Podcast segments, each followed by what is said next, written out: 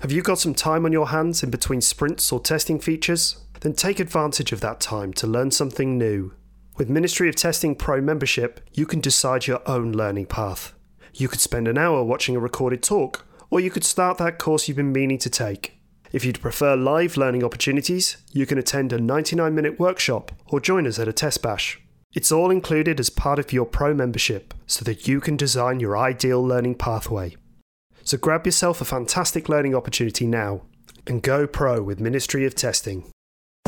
Welcome to TestSphere Roulette, the podcast where my panel guests could be asked to discuss any testing topic decided by randomly selected TestSphere cards. I'm your host, Simon Pryor. Let's talk testing.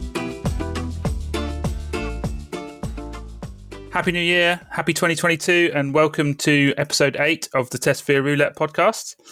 Uh, I'm joined by two more testing superstars, which I'll allow them to introduce themselves now, starting with Gem. Hello, uh, so my name is Gem Hill. I am a principal quality engineer at Cazoo. I mostly focus on like the communication and the working together, the soft skill side of testing. Thanks, Gem. And Ide? Yeah, I'm uh, Ide. I'm living in the Netherlands, Ide Koops. I'm 37 years old. I have a girlfriend, father of two lovely boys. I've been test in been in testing for I think 40 years now in various roles. Um, and my course absolutely about helping people and organizations to get insights in things which threaten value and make better choices. And yeah, because of that, I'm also really fan of Riskstorming and TestSphere, so using uh, the cards a lot. Cool, good. So the format then, I will um, spin the wheel. Any any card can be selected. We'll then talk through it for a few minutes um, and see where the conversations take us. And then when the conversation dries up, we'll move on to the next one. Um, if you're all happy, then we will spin the wheel for the first time. Okay, I'm spinning the wheel now.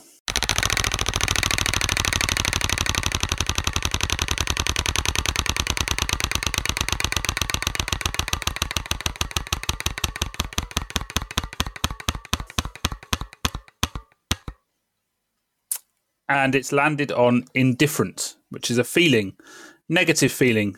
Mentally, you've all but given up on the project. You don't care about its success or failure.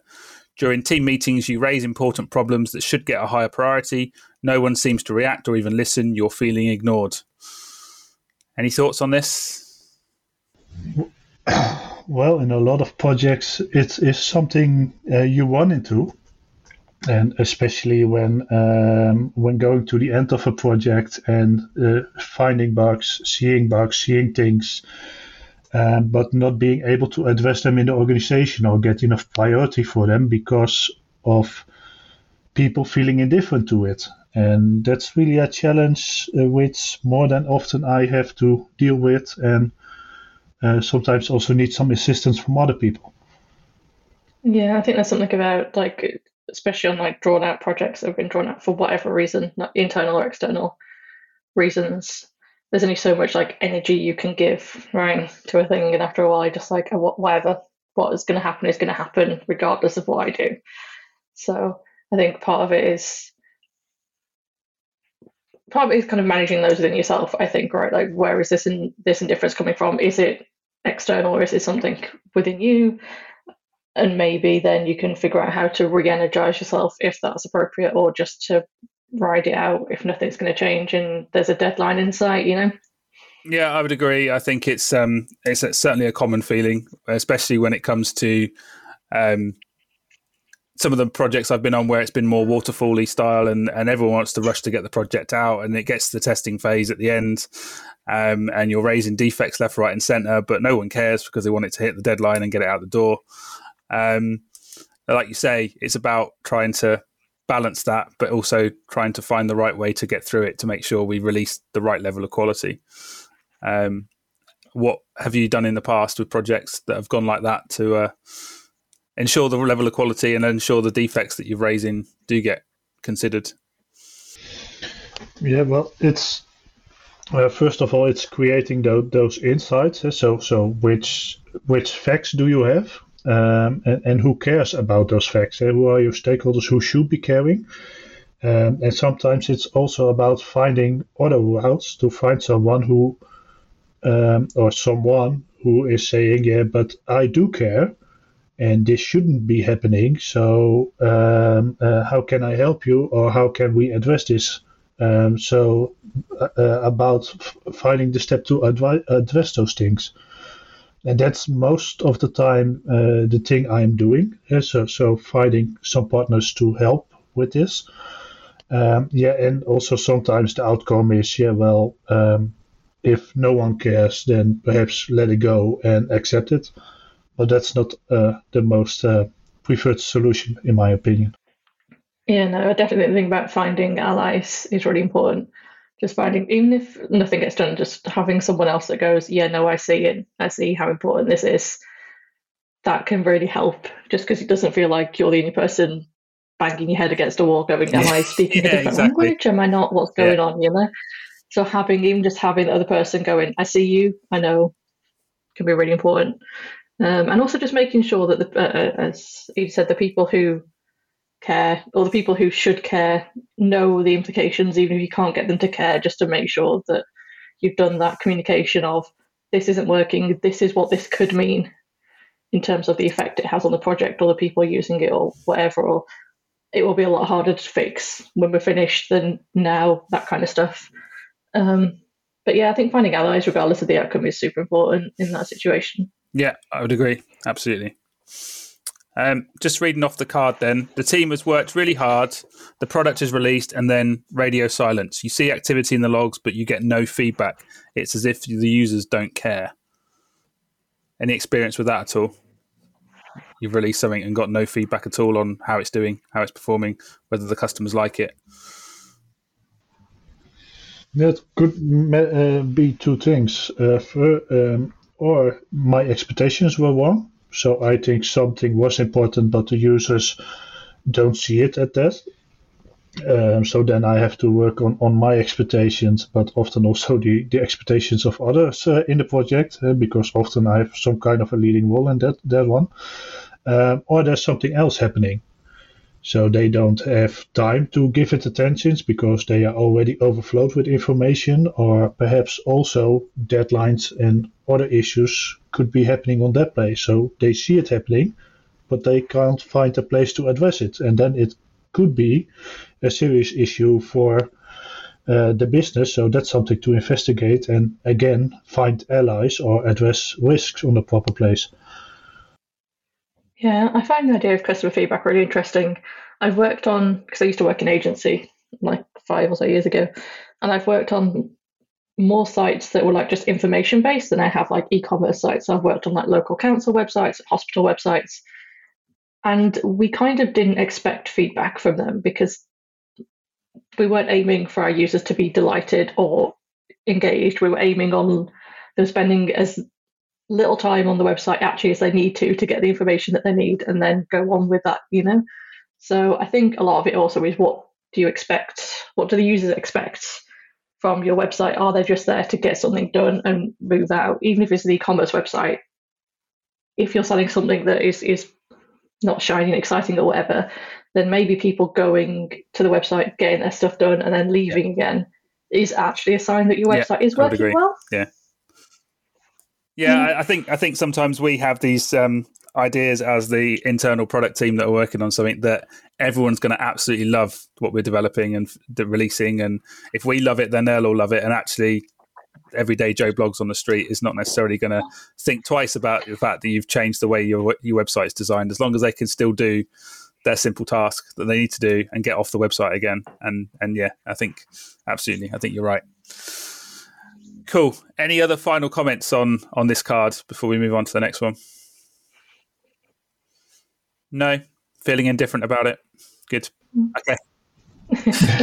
All right. Cool. Well, let's move on then. I'll spin the wheel again.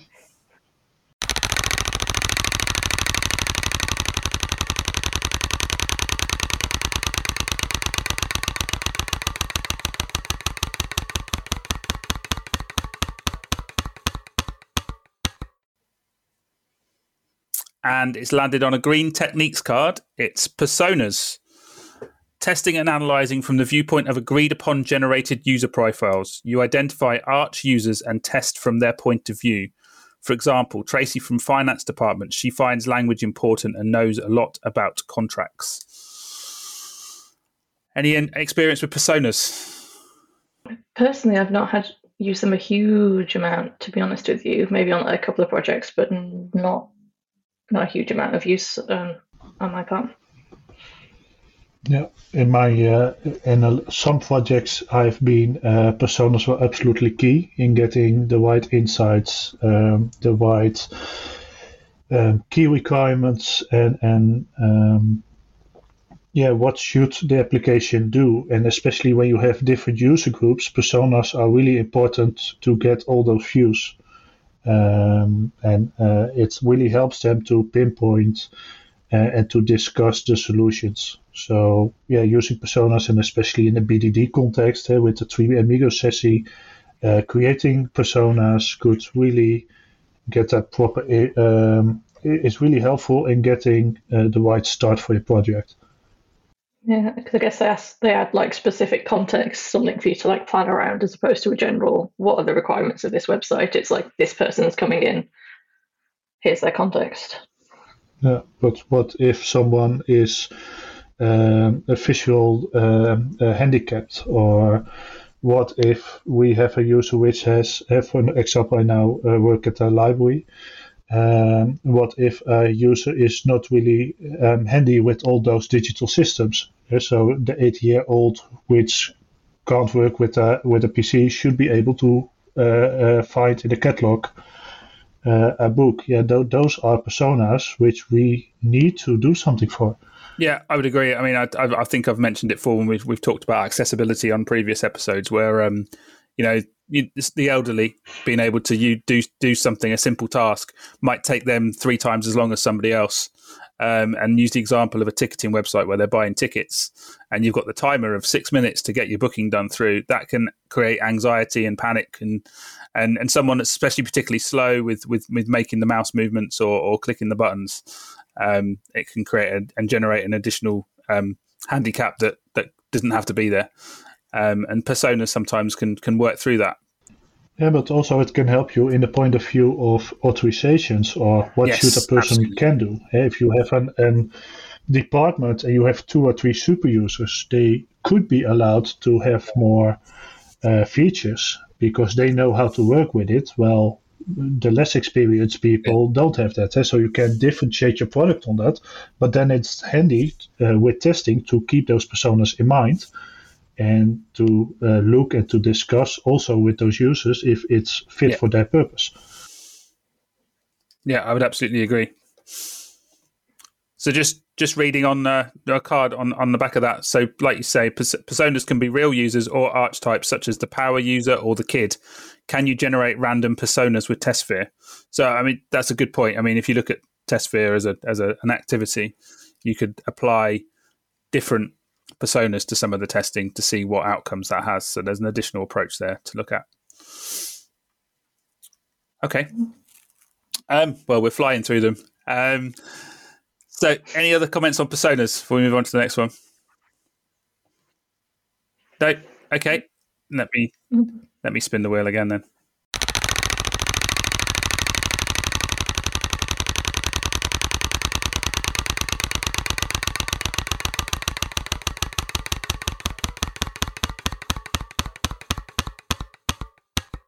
Okay.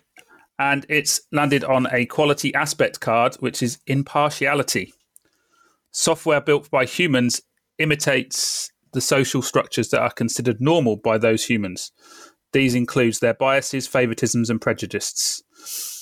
Advancement in AI and machine learning pushes us to confront the worst in the human world and do something about it. Any thoughts on this?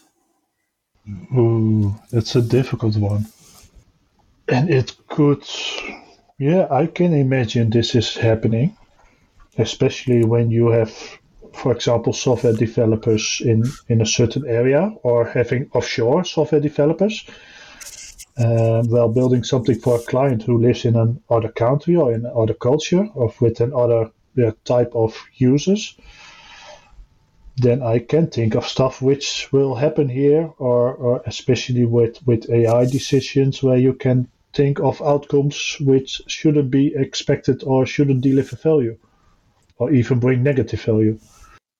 Yeah, I mean, there was a story in the UK probably like five, six years ago now where there was a gym um, that had men and female changing rooms, and uh, a woman went to the gym and couldn't access the female changing rooms. And then they found out that she put her title down as doctor, and the developers that had developed it had hard coded doctor to be male.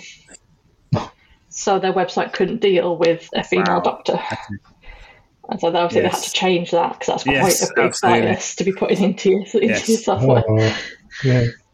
And so it can be just little things like that where it's just things that, like, almost obviously that's a big thing, and you'd think that would be something they thought of, but it's that thing of just like different cultures, different people, different languages, right? There are loads of gendered languages about um, where different words are specific to different genders and all that kind of stuff. So it's more about like the more you spread out to different countries, the more you then have to be aware of what words mean, how people use different words, and also what you know what's going on what the different biases could be from your teams in different countries as well. Yeah, totally agree. I mean, the example on the card as well talks about, um, you know, credit ratings for a married couple that have been married for 20 years. The man can get, you know, 10 times more credit than the woman can um, due to the AI algorithms and stuff like that. And as a tester, what can we do to, to, to, to help remove those biases? Um, what would be the techniques that we'd use? Well, I, we already hit personas, which which can be yeah. really useful. Uh, if you think of business logic, yeah, what kind of users do we have? Are there differences between them? Um, and really looking also in, into um, the areas where business logic is is defined eh, on, on which conditions do you make which decisions well those are the parts where um, this quality aspect is really uh, working on um, and, and especially when making use of, of AI and machine learning, yeah, well, biases are really um, a tricky part in those. Yeah, I mean, deep down it is looking at like the information, the data that your business decisions are made on, and then also turning like machine learning, the training data that you're training your machines on, making sure that that data isn't just isn't biased. Um, so that the machine learning isn't picking up your biases in your data because again it's just learning what we tell it to learn. So we've got to be aware of our own biases within our data. Yeah.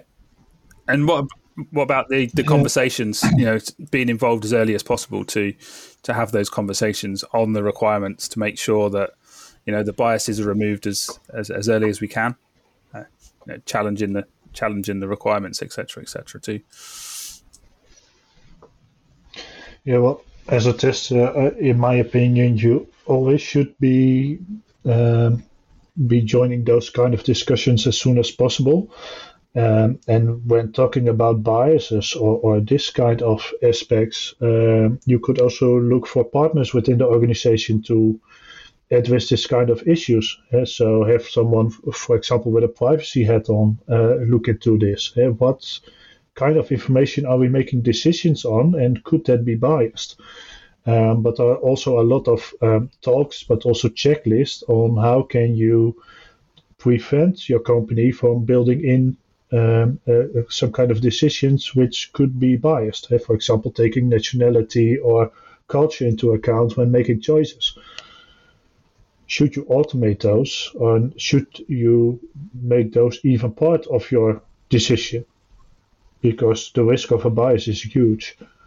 Yeah, definitely. There's it's about having those conversations, and I think yeah, finding out lies is another big thing. Just because it can be difficult to be having those conversations and pushing back and pointing out, oh hey, we may be coding this bias into this thing, and that can be quite hard to talk about and quite hard to hear. Right, people yeah. can get quite defensive.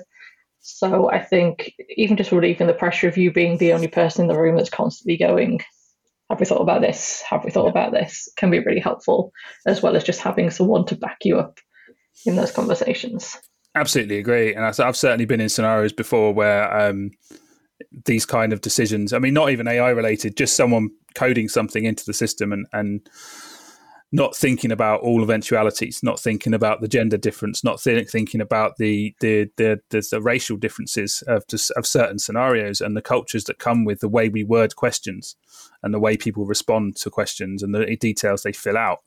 Um, definitely is, is something that requires those early discussions as, as early as possible. Yeah, and sometimes it can be about knowing what people want to prioritize. And I remember I was working on one project that had um, like a, a, message board feature, and I was like, "How are we going to do moderation? How are people going to be able to block people? All that kind of stuff." And they were like, "Why would they want to block people?" And I'm like, "I could think of many reasons, being a woman on the internet." But because I knew that person could work with them for ages, I was like, all right, what if your competitors come and start listing business from your from people on your website? And then they were like, oh, you know what? That's a good point. Let's get some spam controls and some block controls in. And it's like that was yeah. how I knew to have that conversation because I knew what was going to be a priority yeah. in their brain because they were so focused on getting things out the door. And so sometimes just having that kind of knowledge on how to talk to people in a language that they yes, will understand. Absolutely, yeah being to speak their language so can definitely help. Good. Ide, any more thoughts from you? No, I think it. Yeah, keep them in mind, but that's for a lot of quality aspects is always the case. So it's especially um, yeah, the, uh, but that is where Riskstorming is also helping. Um, is this something which is one of the quality aspects you should look into and, and working in, in the more social work or that those kind of areas? Then it's really a thing to think about. Um, and some other systems, it wouldn't be an issue. So, so that's always the case for quality aspects. Is it one you need to address, or do others have more priority? Mm-hmm. Yeah, I agree. Okay. Um, well, I think we've still got enough time left. I think we should go for the fourth card. Um, you up for that? Yeah, of course. Yeah, bring it on. Cool. Okay, let's um, spin the wheel again.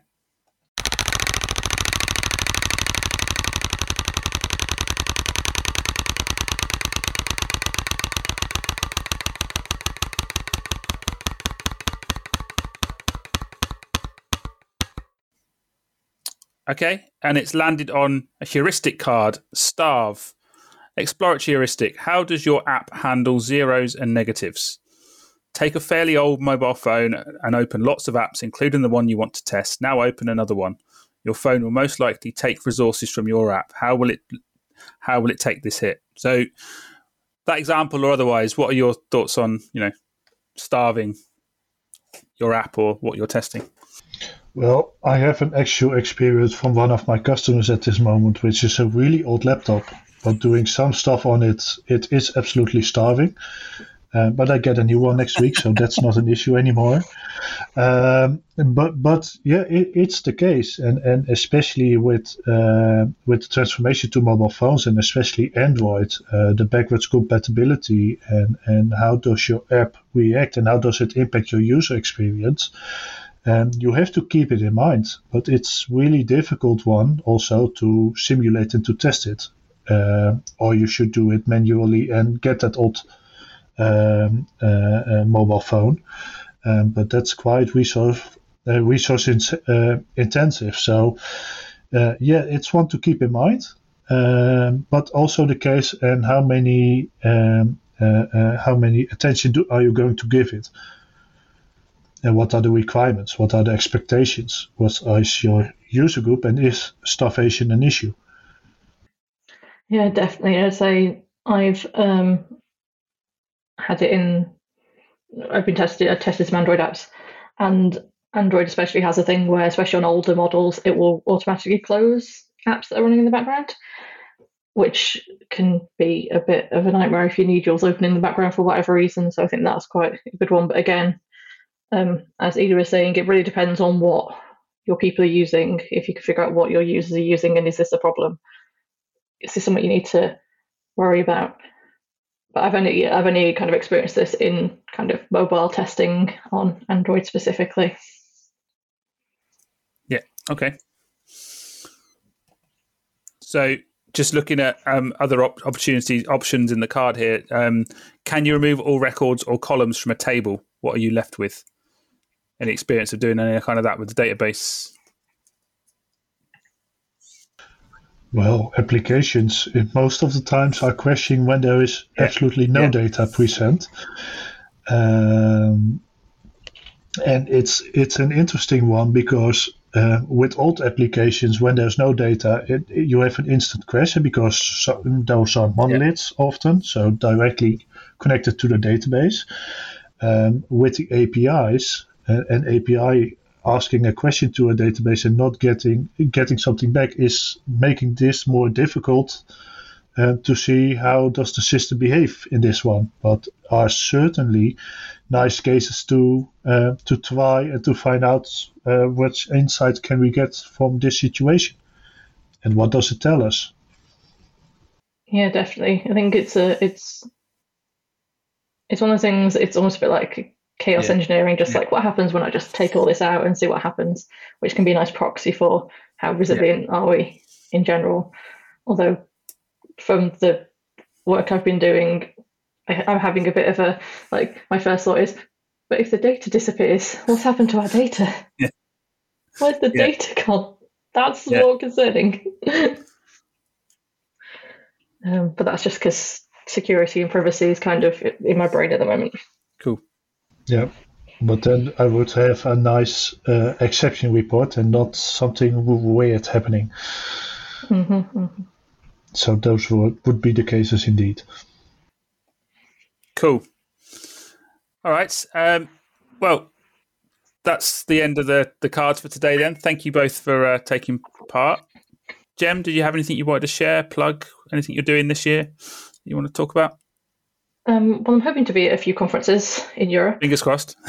Fingers crossed. Maybe I've got a couple of like a new talk that I'm putting together, so fingers crossed I'll be able to do that and I'll be able to see people in person. Um, I can't remember if I mentioned that I work at Cazoo, but I work at Cazoo and we are hiring. If you are interested, please come and reach out to me on Twitter.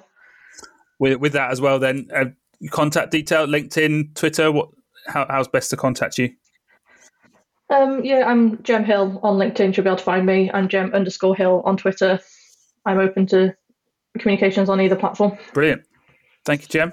And Ide? Well, this year, yeah, I hope some conferences again, uh, especially uh, uh, Agile Testing Days or uh, indeed uh, TestBash Netherlands is always nice. Um, so I'm looking forward to uh, to meeting up again. Um, we're thinking of a storming variant for threat modeling, so more in the security uh, uh, uh, area. Also discussing that uh, with Beren. Um, and the Dutch translation also of uh, TestSphere we are working on. Oh. Uh, because my company KZT is also a partner for Riskstorming Online, so yeah, that's a natural thing to do at this moment. Um, and also we are hiring, uh, especially for the Dutch native speakers. Um, so uh, yeah, if you're looking for something uh, and living in the Netherlands, yeah, just give me a hit on LinkedIn. Cool. Brilliant. Well, thank you both for joining today. Um, and um, you really appreciate the conversations. Um, for anyone else listening, uh, if you're interested in being a guest on on this, then please reach out to me at TestSphere Pods or Lead Test Include on Twitter. There is a form on the Twitter feed that you can fill in, and I'll put it in the show notes as well. Um, but thank you all for listening, and we look forward to speaking to you again next month. Thanks. Bye. Thank you to the guests, and thank you for listening. For more information on TestSphere, check out riskstormingonline.com or buy the card decks from the Ministry of Testing store. Music courtesy of zapsplat.com. We'll see you for more roulette again soon.